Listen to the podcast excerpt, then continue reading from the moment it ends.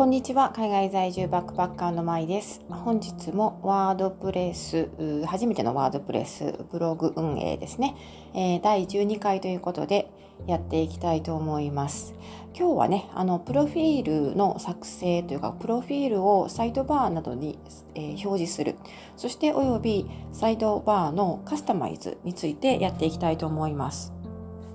まずですね、このサイドバーのカスタマイズという話なんですが、このサイドバーというね、言葉についてちょっと説明しておきますと、ブログを見ていただくとですね、あの、真ん中部分に、えー、大抵はね、コンテンツが来ます。文章とかが来ますね。で、あの、その右側が左側に、ちょっと細長いセクションがあって、でそこにね、いろんなあの要素が入ってきていると思うんですが、そのパーツのことをサイドバーと言います。なのこれブログのテーマとかブログプラットフォームによって変わってくるんですがサイドバーがですね右側に表示される場合と左側に表示される場合があります。でこれ変更できるプラットフォームとかも多いですね、えテーマも多いです。で大大抵はですね大体ブログのあの本文が真ん中本文がちょっと幅広く設定してあってでサイドバーが右側にえー、表示されているというパターンが多いと思います。まあ、これが一応王道というかですね、一番見やすくて使いやすいパターンじゃないかなというふうに思いますので、私もそういう形式を採用してます。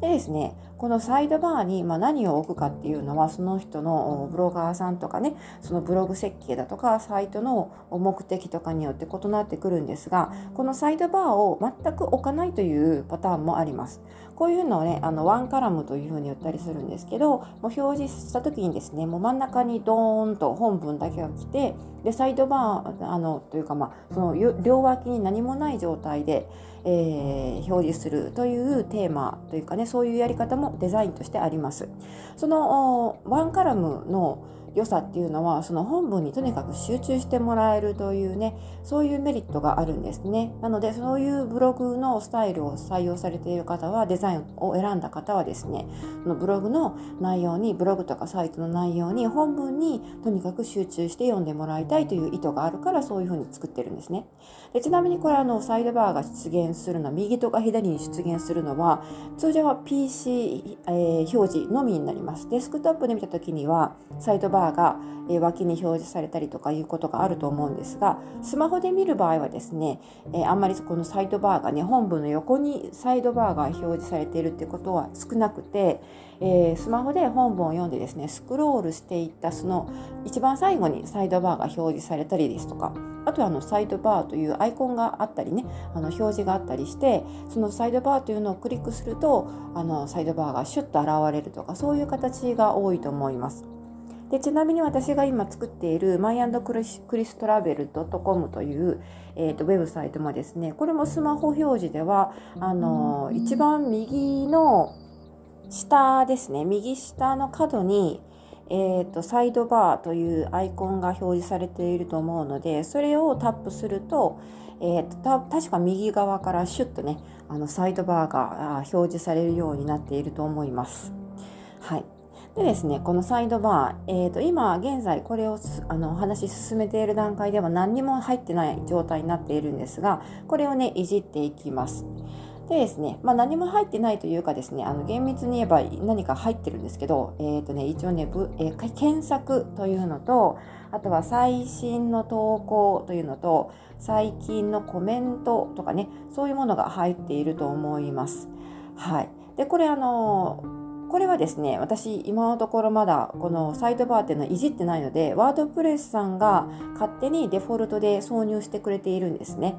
で、これをですね、私の場合はとりあえずもう全部外してしまって、でも一から自分でカスタマイズしていきます。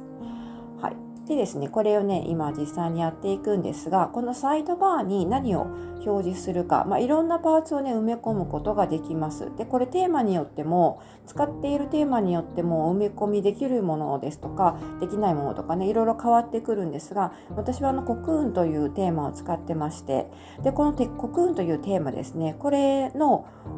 サイドバー、えこれ、これ独特のサイドバーとかもあります。サイドバーじゃない、あのウィジェットというんですね。その独特の、古文独特の、えーと、パーツというのがあります。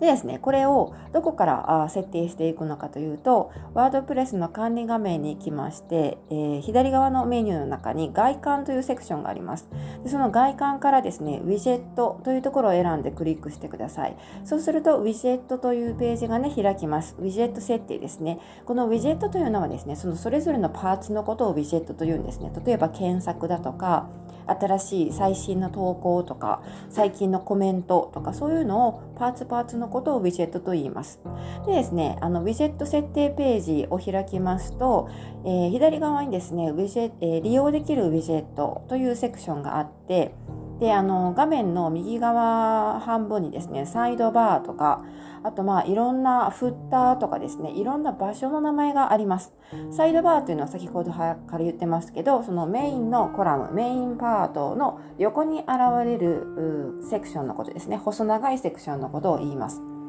でフッターというのはですね一番下の部分のことを言うんですね、えーと、サイトとかブログをずっとスクロールしていって下向きに下にずっと降りていくと一番最後に現れる足元のパーツ。あのパートのことをフッターと言います。でその他いろんな呼び方があってこれテーマをねどのテーマを使っているかによってあの場所の名前が変わってきます例えばコクーンを使っているとですね、サイドバーの他にサイドバースクロール追従とかね、投稿タイトル上とか投稿タイトル下とか、投稿本文上とか、えー、下とか、いろんなあの、とにかく結構たくさんの場所の名前が出てきます。コクーンはあのこうこういうふうにたくさんの場所をね、自由にカスタマイズしやすいように、いろんなあのパーツをね、えー、ピックアップしてくれているんですね。ですので、えー、まあ使いやすいといえば使いやすいんですが、えーとまあ、その実際にこの例えばインデックスリストボトムというのがどこを示しているのかなっていうふうにわからないときはですねインデックスリストボトムという名前の右側にある三角の、えー、黒い三角のマークこれをクリックすると説明が表示されます。はい、どこどこの場所ですよというのがねなんとなくこれを読んでると分かると思うのでこれを参考にして一度設定してみてください。これはあの取り外したりとかまた追加して、えー、挿入したりというのがいくらでもウィジェット単位で可能ですのであの画面実際のね表示を見ながら、えー、好きなようにカスタマイズすることができます。でですね、今日はサイドバーというところをいじっていきますので、え基本的にはサイドバーにいろんな要素を入れていくというシステムになります。でですね、今あのデフォルトで何も触っていない状態では、先ほどね、検索とか最近の投稿、最近のコメントなどが入っていると言いましたが、これすべてあの削除してしまいます。これあの、えーと、ワードプレスさんが勝手に入れてくれている部分ですので、多分あのこのウィジェットのページを見ていただくとですね、ブロックというふうに書かれているんんですね。でこのブロックというふうに表示されているところの右側にある三角印をクリックしますと詳細が詳細が開きます。で詳細のところにはですね、あの HTML コードというね、えーと、記号とアルファベットで構成された文字列が入ってるだけで何が何のことかよくわからないという感じになると思うんですが、それはあの別にあのわからなくていいです。か構いません。で、これ削除するので、その三角のアイコンをマークをクリックして開いた詳細のところにですねそのボックスの左下に削除と完了という文字があると思います。この削除という文字をクリックしてください。そうするとね、このあの今触っているパーツが削除されます。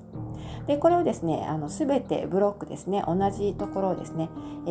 ー、サイドバーに3つブロックが入ってると思うんですけどどうでしょうかこれ全て削除していただいてあとね、えーと、サイドバーもしコックンを使っているのであればサイドバースクロール追従というところにもブロックが入っていると思うんですね。このブロックも同じように削除してしまってください。で全て削除して何にも入ってない状態で、えー、作っていきます。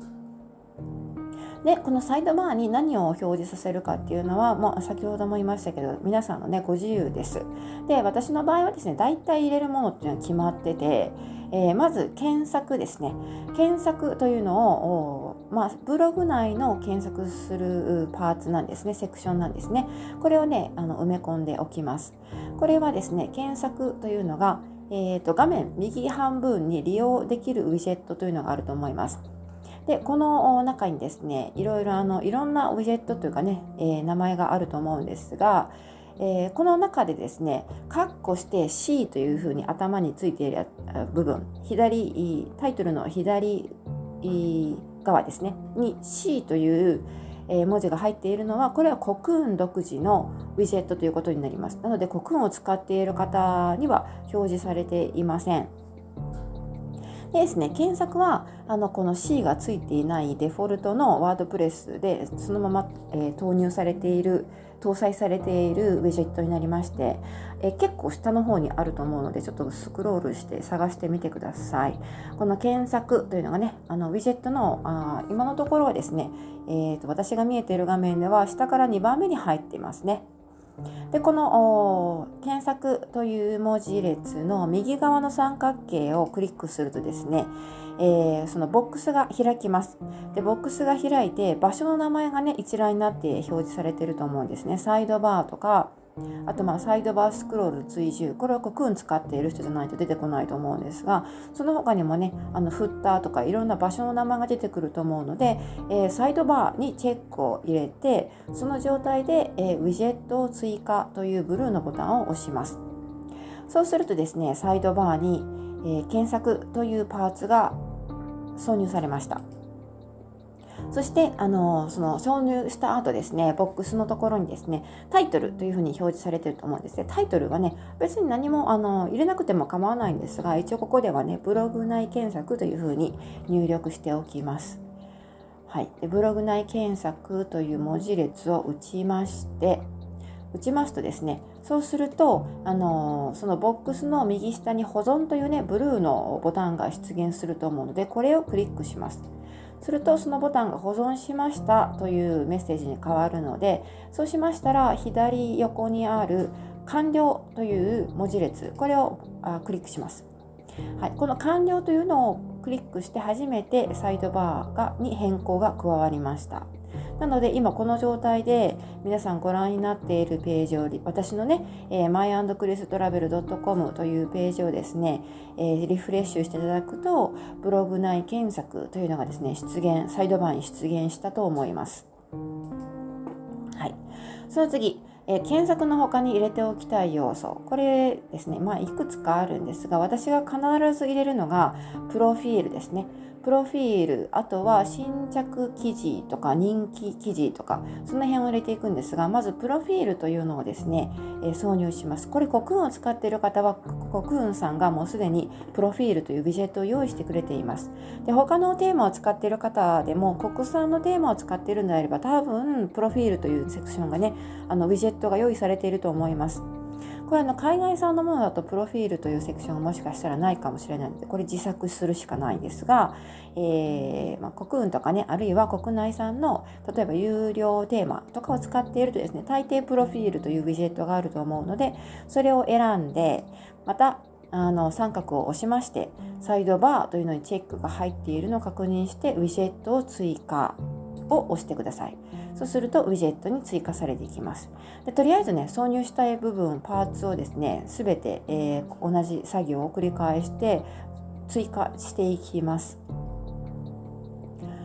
はい、その他ですね、プロフィール以外に挿入したいのが新着記事ですね。これもコクーン独自の新着記事というのがあるので、これをクリックして挿入しておきます。もしあのコクーンでない場合はですね、最近の投稿とかいうのでも構いません。これでですね、全く同じですね、右側に、えー、表示されている新着記事という文字列の右側に表示されている三角印をクリックして、サイドバーにチェックが入っているのを確認して、ウィジェットを追加を押します。はい、新着記事の下、次はですね、人気記事というのをえー、挿入しておきたいと思います。人気記事というのはそのブログの中でよく読まれている記事をね自動的に選択して表示してくれるんですね。でこれもですね全く同じですね、えー、三角を押してサイドバーにチェックが入っているのを確認してウィジェットを追加をクリックそしてですね、あと、私がよく追加するのはカテゴリーと、あとタグクラウドですね。この辺を追加しておきます。カテゴリーというのがどこかにあるはずですので、これを選んで、同様に、えー、ウィジェットに追加、ウィジェットを追加ですね。そしてタグクラウド、これもですね、えー、ウィジェットを追加ボタンを押して追加しておいてください。そうするとサイドバーに結構いろんな要素が入ってきたと思います。はい、でこれ一つずつね、あのー、細かく設定していくんですがまずプロフィールの設定としてはですねプロフィールタイトル何でもいいんですねプロフィールというふうに入力してもいいですし、えーと、例えば、まあえーと、管理人というふうに書いている人もいますしブログ運営者とかそういう書き方でもいいと思います。で、えー、タイトルを入力しておきます。であのコクンを使っている場合はですねこのプロフィールというボックスの中に画像を円形にするという文字列が出てきて横にチェックボックスが現れていると思うんですね。であのこの画像を円形にするというのは、えーと、そのプロフィールのセクションに画像が入るんですけどそのプロフィール画像をですね、え円形にくり抜きたい場合は画像を円形にするにチェックを入れてください。で四角のままでいいという場合はですねあのここをチェック入れないまま保存をして完了を押します、はい、これでプロフィール画面。一応ねプロフィールのセクションは設定終わり。でその次新着記事、まあ、新しいコンテンツですね。これはですねあのこれも同じであの新着記事のタイトルということで好きな文字列を入力しておいてください新しい何でもいいです新着記事でもいいですし最近の投稿でもいいです。最近の記事とかね。はい。で、表示数もこれ調整できるようになってます。えっ、ー、と、デフォルトではね、5という数字が入ってると思うんですが、あのもっとたくさん表示させたい場合は7とか10とかですね。あと、表示タイプもデフォルトとかね、区切り線とかいろいろありますが、この辺はですね、ご自身で表示を確認しながら自分の好みに合わせて調節してもらえるといいかなと思います。私は大抵このデフォルトでいつも使っております。であとタイトルを太文字にするとか矢印表示とかいうのもですねあの自由に選択して、えー、太文字にしたい場合はこう横にチェックボックスにチェックを入れる矢印表示したい場合はあチェックを入れるという形で保存というボタンを押して左側の完了を押します。はい、そして人気記事もま同様ですね。タイトルを入れて表示数あの5つでも7つでも8つでも10個でもいくらでも適当に自分の好みに合わせて選択してみてください。その他の部分も一緒ですね。はい、そして最終的には保存ボタンを押して完了ボタンを押します。はい、そしてあとあのカテゴリーとタグクラウドなんですがもうこれはねあのデフォルトのままでいいと思います。あのもしねちょっといじりたいという方はですね、えー、ご自身でいろいろ試してみて変更してみて、えー、その様子をですね表示自分ご自身のブログ表示を確かめながら確認しながらですね調整してみてください。いくらでも変更ができます。はい。でですねあのこのえコクーンを使っている場合サイドバースクロール追従というのが出てくるんですがこのサイドバースクロール追従は何かというとですねサイドバーで下にスクロールすると追いかけてくるエリアです。追いかけてくるエリアというふうにね説明がありますね。あのこれはですね普通通常はですねあのブログのを見ているとですねブログの本文よりもサイドバーの方が大大抵は短いんですよね。だからブログの本文をずっと下までずっと読んでいくと、まあ、サイドバーの方が長さ的にはそれより短いケースが多いので、えー、いつの間にかサイドバーが横から何もなくなっちゃう見えなくなっちゃうという状態になります。ただこのサイドバースクロール追従というところにですね何かを何かウィジェットを置いておくともうずっと下までスクロールずっとずっとしていっても常にサイドバーとして横に表示するさせることができるんですね。なので何かあのそのサイドバーに、えー、常に読者に見てもらいたい視認してもらいたいパーツがあったりすればですね、えー、そこに何かサイドバースクロール追従としてウィジェットを組み込んでおくのもいい方法だと思います。はい、よくねあのツイッターとかのねえーと、シェアボタンとかねそういうアイコンなんかもねこのスクロール追従で表示させているウェブサイトとかあると思います。はい、なのでもし皆さんもこういうの利用したかったらですねいろいろ試してみるといいんじゃないかなと思います。はい、というわけで、えー、これで、えー、サイドバー一通りに一応ね私がよく使っているサイドバーはこの辺あたりなので、えー、サイドバーのカスタマイズが一通りできました。これで今、あのご覧になっているウェブサイトですね、myandchristravel.com、えー、スラッシュ JP のホームページをですね、えー、リフレッシュすると、この今変更した部分がいろんなあウィジェットが追加されて現れてくると思います。はい、でですね、あのこれこのカスタマイズをする前の前にも、えーと、最近の投稿とか最新の投稿というセクションがあって表示されてたと思うんですがその時はですねワードプレスのデフォルトで入っていたパーツウィジェットが入っていたので割とねタイトルだけの無味乾燥な あのえー、と一覧だったと思うんですね。これはのコクーンの最新の投稿最新のコンテンツのえーと、ウィジェットはですねそれがあのなかなか綺麗にカスタマイズされています、えー、サムネイルがね画像がついて表示されているので、まあ、これだけでもこれデフォルトなんですがこれだけでもユーザーに、えー、ユーザーというか閲覧者ですねクリックされやすいと思いますのでこれはあのー、簡単に導入できて、えー、綺麗なでで便利なので SE 効果もありますので是非ねあの使っていただきたいパーツになります。これそしてもう一つはあのサイドバーにいろんな要素を挿入しておくことの効果としてやはり SEO に関係したところがあります。であの SEO というのはですね検索エンジン最適化というふうに日本語では訳されますが検索エンジン、まあ、今でいう今今のこの時代において検索エンジン最適化というと大抵は99%は Google のことを指しているんですね。で Google さんに、えー、自分のウェブサイトとかブログをですねより高高く評価してもらうそのためにはあのそのブログの滞在時間ユーザーが自分のブログに滞在している時間を伸ばすことが有効だというふうに言われていますなのでこういうふうにですねサイドバーに最近の投稿とか人気の記事とかをとあの表示させておくとよりあのもう一つ記事を読んでみようかなというふうな、えー、気持ちが高まりますよね。なので、えーまあ、縁あって訪れてくれたユーザーさんを1ページ読んでもらってその1ページだけで返さないことが大切になってくるんですね。そのためにサイドバーのカスタマイズが大切になります。でですね同様にサイドバーだけではなくてあの記事の下ですね記事直下に関連記事とかなどを表示させておくことも非常に効果が高いです。というかむしろですねユーザーさんがこう記事を文章を読んでもらってブログのコンテンツですねを読んでもらってこの記事の真下というのがですね実は一番あのクリック率が高いというふうに言われているんですね。さまあ、あのいろんなユーザーさんの行動が想定できますが例えばね冒頭だけ読んであちょっとこのブログは私が求めていた情報を書いてないかな載せられていないかなというふうに感じたら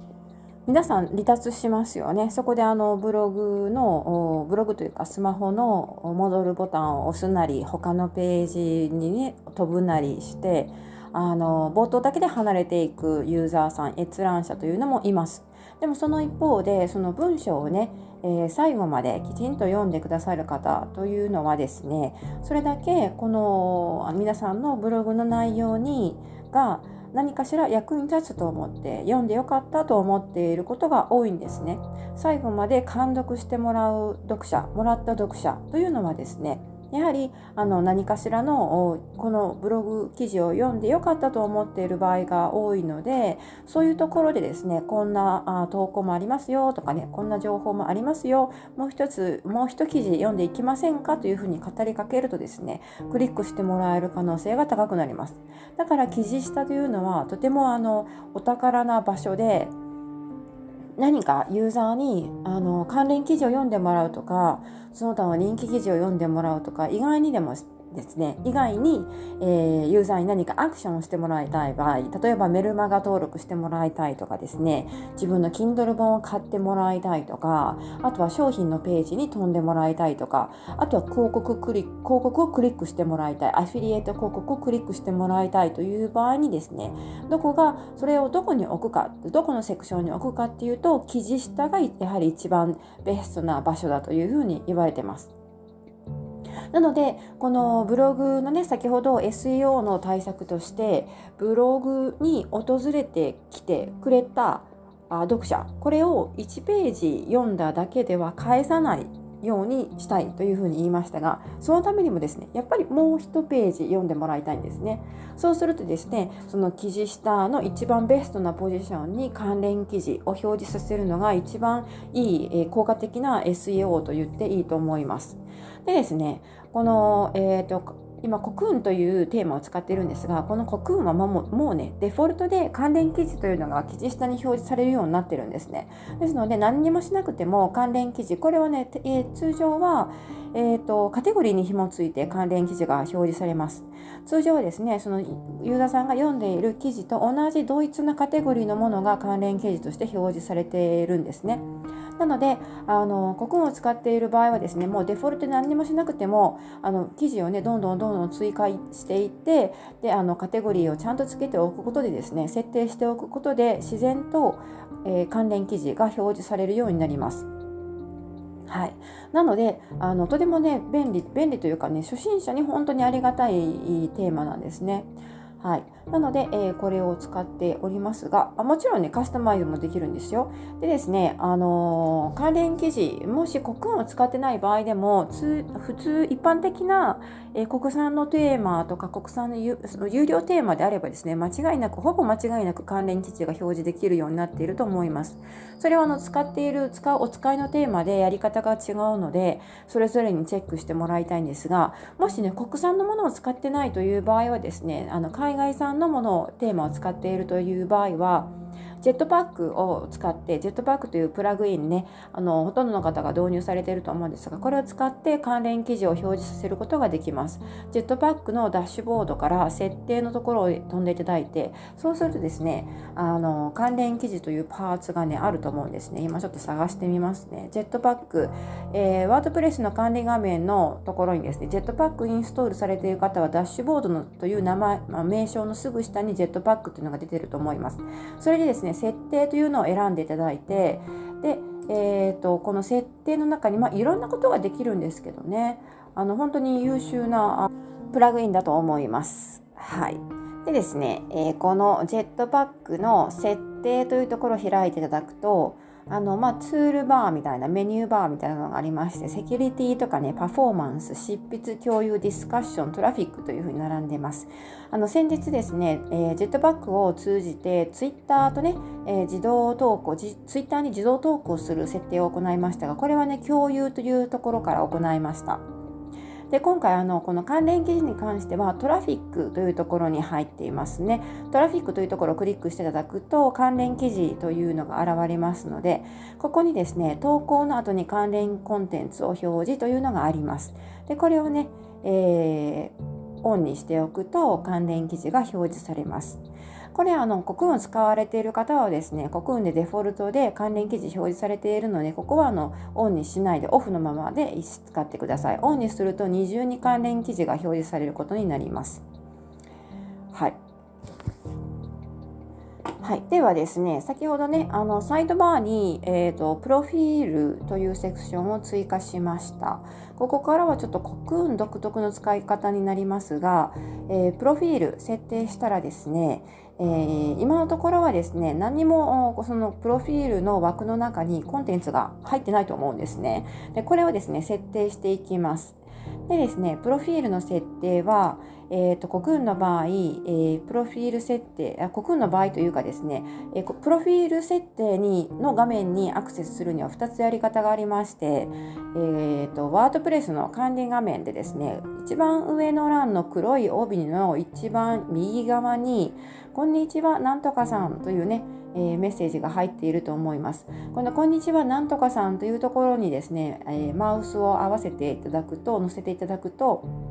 ちょっとあのポカッとね、えー、ボックスが開きましてそしてあのなんとかさんというねお名前ですね。ブログ上の表示されているお名前。そしてユーザー名。ユーザー名はワードプレスをインストールした時に設定したユーザー名になります。が出てきましてこのその下にですねプロフィールを編集というね文字列が現れています。でこれをクリックするとプロフィール画面に、えー、と飛びます。であるいはですねこのワードプレスの管理画面の、えーとですね、ユーザーというところ、セクションですね。ユーザーというところにですね、ユーザー一覧新規追加、プロフィールというふうな文字が並んでいますので、このプロフィールというのをクリックしてください。そうすると、プロフィール設定画面になります。でですね、このプロフィール設定ですね、えーと、大切なところをピックアップしていきますが、まずユーザー名のところにはユーザー名が入っています。ユーザー名はですね、あの、ワードプレスをインストールした時に設定したユーザー名が記載されています。で、ここね、変更できないようになってます。ユーザー名は変更できませんというふうにメッセージが出てると思うんですけど、えー、一度設定したユーザー名を変更することはできません。でその下に名前とか姓とかが入ってますが、これは別に空欄でもどちらでも構わないです。入れ入れても入れなくても構いません。大切なのはニックネームですね。これ、あの、ワードプレスを設定した時に一度言いましたけれども、ニックネーム必ず設定してください。あるいはこの本名でもいいんですけど、姓とか名前、名字のところに、えーと記入して、えー、何かしらのお名前をね設定してください。これは、えーと、その下のブログ上の表示名というところでですねニックネームあるいはお好きなお名前を選択してもらうことになります。でこの場合あの前にも言いましたけれども必ずユーザー名ワードプレスを設定した時のユーザー名これは使わないようにします。これを選択、最初はね、デフォルト、何にもしない状態ではデフォルトではユーザー名のままになっていますので、これを必ず変更してください。ニックネームでも構いませんし、本名でも構いません。で、この名前とか生命の姓とか、あとはニックネームのところに何かしらの文字列を入れていると、入れあの挿入すると、ブログ上の表示名というところの選択欄に、えー、矢印をね、クリックしてもらうと、あの選択できるように表示されます。ニックネーム、あるいは名前とかね、えー、姓、名字ですね。が出てくると思うので、えー、ユーザー名ではないものを選んで、えー、置いてください。そしてですね、えこのコクーンというのは本当に非常に優秀で、このプロフィールの欄にですね、すでにいろんなもう要素が入ってきているんですね。Twitter の URL とか Facebook、ハテナハテナブックマークですね、これはね。えー、Instagram、Pinterest、YouTube、TikTok、LinkedIn、Note というふうにね、いろんなあプラットフォームの自分のアカウントとプロフィールを紐付けることができるようになっています。非常にあのこれは本当に便利なんですよね。で、あの、コクンを使っていらっしゃらない方、他のテーマを使っている方は、この表示がまたちょっと別になっていると思うので、えー、またそれはね、ご自身に合った、あの、カスタマイズをやってほしいんですが、えー、ここにね、できれば何かしらの、えーと、リンクを置いておくのがおすすめです。私の場合は TwitterURL は必ずあの設置してます。Twitter の自分のページの URL を挿入します。https コロンスラッシュスラッシュ twitter.com スラッシュの後にユーザー名が入りますね。この形式でそれをそのまんまコピーペーストしてここに貼っておけばいいだけです。あとあのインスタグラムとかあの Facebook も同じですね。はい。それでですね、ここあの、あの、自分が必要な部分をですね、えー、入れておいてもらいたいんですが、次、えー、その下ですね、えー、あなたについてというセクションがあります。そこにプロフィール情報というのがあると思いますので、ここにね、簡単なプロフィールを記載しておきます。あの、まあ、私の場合はですね、海外在住バックパッカーですと、え2022年9月14日より1年間の夫婦バックパック旅行に出かけます。詳しいプロフィールはこちらというふうな文言を入れています。はい。そしてですね、えー、その下に、えー、プロフィール写真というのがあるんですが、これ多分今何もしていない状態だと空っぽになっていると思います。この画像をね、設定しておきましょう。はい、プロフィール画像はね、何でもいいんですけれども、ご自身のプロフィールとして使える画像です、ね、何か1枚用意しておいてください。できれば正方形がいいですね。まあ、正方形じゃなくても、あのこのワードプレス上で、えー、切り取ってトリミングして正方形にすることができるので、まあ、できればですね、えー、正方形あるいはあの、まあ、普通の写真で、えー、も大丈夫です。そしてですね、プロフィール画像のアップロードというところがあるので、ここで選択というボタンをクリックします。選択というボタンをクリックすると、このメディアライブラリーというのが開くと思うんですが、その中でそこからね、えーと、画像を選択してくださいというメッセージが出ますので、自分のすでに、すでにアップロードされている場合は自分の画像、使いたい画像ですね、プロフィール画像として使いたい画像を選んで、クリックして選んで、で、えー、画像の選択というのを選択あのクリックすれば OK です。画像の選択というのは全体のそのボックス画像を選択してくださいというボックスの右下に青いボタンで表示されています。でもしあのまだ画像はねアップロードできていないという場合はですね画像を選択してくださいという文字列のすぐ下にあるファイルはアップロードという文字をクリックして、えー、アップロードすることができます。はい、ファイルを選択、ファイルをドロップしてアップロード、またはファイルを選択というふうに書かれているので、あのファイルをね、どこからからえーと、ドロップして、ドラッグアンドロップでこの画面に持ってくることも可能ですし、ファイルを選択というところを押しますと、あのパソコンの中のね、えフォルダーが開きますので、自分がアップロードしたい写真をですね、選んで、えー、開くを押すとアップロードが開始されます。はい、そしてですねあの同様に、えーと、その選択その画像を選択したらですね最終的に右下の画像の選択という青いボタンを押して選びます。そうするとですね、画像のプロフィール画像がアップロードされるはず、アップロードというかね、選択されるはずです。はい、大丈夫でしょうか。そしてですね、えーその状態で、え必ずプロフィールのですね、えっと、何かを触ったら変更したらですね、一番下にあるプロフィールを更新というボタンは必ず押しておいてください。これを押して初めて変更、保存になります。はい、その次、あのー、この時点でもしプロフィールページをね別に作っていらっしゃる方がいらっしゃったらですねそのプロフィールページの URL をあのこのプロフィール設定画像画面の一番下プロフィールページ URL に貼っておくといいと思いますそうするとですね自分のプロフィール欄のえーと、表示された画面画面でプロフィール欄のですね名前のところにですね私だったらマイなんですけどこの名前のところをユーザーさんがクリックするとプロフィールページに飛ぶように設定してくれるんですね。はい、でプロフィールページまだ作られていない方はですね、あのまあ、サクッと作っておいていただきたいんですがこれねプロフィールページ別になくても構わないんですけどプロフィール情報というところがですねそれほどあの文字列がねたくさん入らない入らないといかあんまりねサイドバーに表示させたいので あんまりねこう長文をここに書くのはあんまり賢くないと思うんですよね。その見た目があまりね良くないかなと思うので、えー、プロフィールサイドバーのにおけるプロフィールとして表示させる場合ですね。やはりまあ最長でも多分3 5 4行5行ぐらいじゃないですかね。それぐらいに収まる方がいいと思います。なので私もですねもう最小限の文言ですね。海外在住バックパッカーです。ということで1年間の夫婦バックパック旅行に出かけますというだけ書いてであのより詳しいことはですねあのこちらのページを見てくださいというふうにユーザーを誘導するようにしています。はい、なので、あのまあ、できればですねプロフィールのページをですねご自身で作っておいていただきたいんですね。あのプロフィールはね意外とやっぱり、ね、読まれますね。そのブログをたまたま訪れた方初めて訪れてくれた方なんかはあどんな人が書いているのかなというふうにあの興味を持ってくれてプロフィール画面プロフィールのページですね詳細ページに飛んでくれることが多いです。なのでプロフィールのページを作っておくだけでもあのもう1ページ読んでもらえることになりますのでできればですねプロフィール詳しいプロフィールのページを作っていただきたいと思います。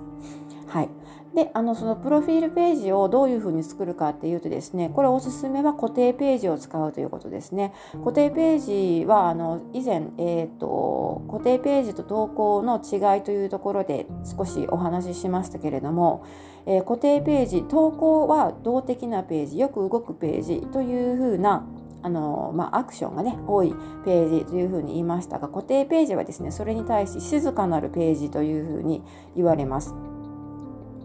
まあ、あの固定ページの特徴として、まあ、そこにずっとあるであのそれほど数はないんですけれどもそれほどそれほど頻繁に更新するわけではないんですが割とまあ大切なページということでプロフィールもですね、え固定ページとして作っておくのがおすすめです。はい、であの、固定ページを開いてプロフィールを新規、まあ、作成したらですねそのスラックですね URL の文字列として自分に分かりやすいように例えばプロフィールとかね About Me とかねそういう文字列を入れておくかな入れておくといいんじゃないかなと思いますのでそういう形で作っておいてください。でですねこのデフォルトではですねえー、この名前のところにプロフィールのなんだっけ URL プロフィールページ URL というところに自分のプロフィール詳細ページをのリンクを入力して URL を入力してでプロフィールを更新をして保存するとですね、えー、自分のサイドバーに表示されているプロフィールのセクションにはですね名前のところが名前のところが青くなりまして名前のところをね、えー、私だったら「マイ」と書かれているところですね。ここをユーザーさんがクリックするとあの自分のプロフィールページに飛ぶことになります。ただこれちょっとやっぱあんまり分かりにくいんですよね。この名前がリンクになっているっていうことをユーザーさんの中には気づかない方もいるのでできればですねあの私はいつもこういうふうに設定してるんですが詳しいプロフィールはこちらというふうな文言をつけてですね矢印とかね何かの分かりやすいようにしておくとこっちの方がやっぱりねリンクとして意識してもらえるので、えー、クリックされやすいです。だからこれもね、ぜひ設定しておいてもらいたいんですが、ここでちょっとあの難しいというか、最初はね、初めてのうちはちょっと難しいかなと感じる HTML というコードを使ってもらわなくてはいけません。はい。ということで、えー、っとですね、このプロフィール設定画面、ワードプレス管理画面のプロフィール設定画面に戻っていただいて、プロフィール情報、ここをいじっていきます。先ほどね、海外在住バックパッカーです。2022年9月14日より1年間の夫婦バックパック旅行に出かけますというふうに文言を書きました。そしてその後に詳しいプロフィールはこちら矢印というふうに書いているんですが、これ直打ち、文字をね、直打ちしただけではリンクになりません。これをね、リンクに変えていきます。そのためにはですね、HTML の、えー、アンカーコードというの、アンカーリンクですね、というのを使います。で、これですね、アン、アンカーリンクなんですが、アンカー、アンカータグかな？アンカータグ、アンカータグ HTML とかで、えー、検索してもらうと、何かしらの情報が出てきます。でですね、HTML でアンカーリンクをの使う方法とかね、という記事がブワーって出てくると思うので、どれでも、あの、どれでもあの欲しい情報が見つかると思います。はい、でここからですね私あのかあの HTML のコード自体はですねそんなにあのちゃんと覚え全てちゃんと覚えているものではないんですね。あのいつもこうやって HTML のアンカータグって何だっけって言って調べてであの出てきた情報をコピーして使ってます。はい、なのであのこれをねコピーして使っていけば大丈夫なんですが、まあ、基本的にはですね一応ねあの基本的に、えー、なアンカータグの書き方としてこの大なり小なりとかがありますね。この日本語のひらがなの「く」みたいな形ですね。これあの小なりと呼ぶしかないのかなと思うんですがこの後にですね A スペース HREF イコールでダブルクォーテーションマークの後にですね HTTPS から始まるリンクさせたい先のページのアドレスを入力します。でその後ですね多分あのスラッシュで終わると思うんですがスラッシュの後にまたクォーテーションマーク閉じるを置いてそして大なりそしてこの後にですね、えーとそこに表示させたい文字列を書くんですね。私の今の場合だと、詳しいプロフィールはこちら矢印というのを書きます。そしてその後にまた小なりが来て、スラッシュ A 大なりというふうな形になります。これあの、この記号ですね記号はねあの HTML は一つ記号間違っているだけで機能しなくなるのでこれやっぱりねあの、コピーして使っていただくのがコピーペーストしながら使っていただくのが一番分かりやすいと思います。特にこの大なり小なりという記号もですね日本語のキーボードの大なり小なりだとあのちょっと違うんですよねこれ英語英語というかねアルファベット入力の時の記号でタイピングしないと機能しなかったりするのであのちょっと大きさとかが違うんですよね。はい、なのでちょっと面倒くさいのでやはりね、えー、コピペして使うのが一番手っ取り早いと思います。あの要するにそのリンクさせたい先のページの URL をこのダブルコーテーションマークの間のところに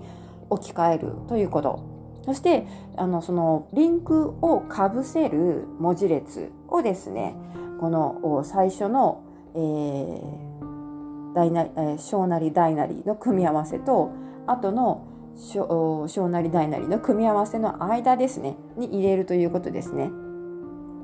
はい、これはねちょっと非常にあの分かりにくいと思うので一応、えー、詳細欄にね忘れない忘れないように気をつけたいと思うので詳細欄に書いておきたいと思います。これアンカータグとかね言います。はい、というわけで、えー、これをですね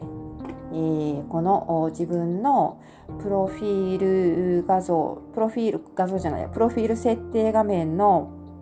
プロフィール情報の詳しいプロフィールはこちらというところにかぶせて、えー、おきます。はい、もう私の場合はですね、このダブルコーテーションマークのところに https コロンスラッシュスラッシュ myandchristravel.com スラッシュ jp スラッシュプロフィールスラッシュというのが入って、えー、その文字列のところには詳しいプロフィールはこちら矢印というところにね、えー、感じになるんですね。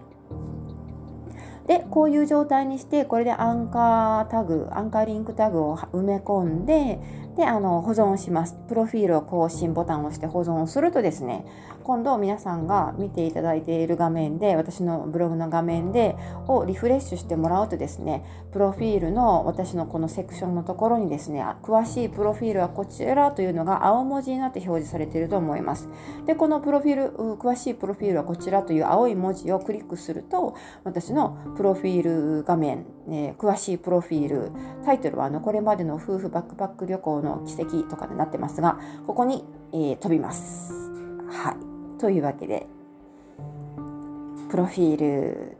の作り方でした。いかがでしょうか？大丈夫かな？はい。これでですね、えー、プロフィールがね、ちゃんとプロフィールらしいプロフィールが入ったと思います。だから先ほど、えーと、コクーンの設定、コクーンのプロフィール設定では、ツイッターとかね、えーと、インスタグラム、ノートなどのリンクがはめ込めるというふうに言いましたが、プロフィールのこのボックスの中にですね、の下のところにプロフィールの、あ、違うない、えっ、ー、と、挿入した、えー、SNS のアイコンが表示されております。はい、これをですね、まあ、ちっちゃいですけど、これをクリックするとですね、あの私が設定した私のプロフィールであれば私のツイッターのページに飛ぶということなんですね。はい。というわけで、今回はプロフィールの設定についてお話ししてみました。はい、いかがだったでしょうか？あの、プロフィールとかね、サイドバー、あとはちらっとだけ記事下の関連記事のお話もしましたがやはりこの辺ではですねあのブログのカスタマイズとして初心者でも割と簡単にサクッとできてですねで SEO 効果も高まりますのでブログのね、えーと、ユーザーさん訪れて来てくれたユーザーさんを1ページだけで返さないブログの滞在時間を伸ばすという意味での SEO に効果的ですのでぜひとも早い段階からやっておきたいとやっていただきたいと思いますサイドバーをやっぱりちゃんと作り込んでおくともうパッと見にですねあの PC で特に見た時ですねパッと見にやっぱりブログっぽいなという雰囲気が漂うのであのこの辺はですね、えー、きちんと設定しておいてください。というわけで今回はここまでになります。えー、最後までお付き合いいただきまして聞いてくださってありがとうございました。ではまた次回ということで、えー、以上です。ありがとうございました。またね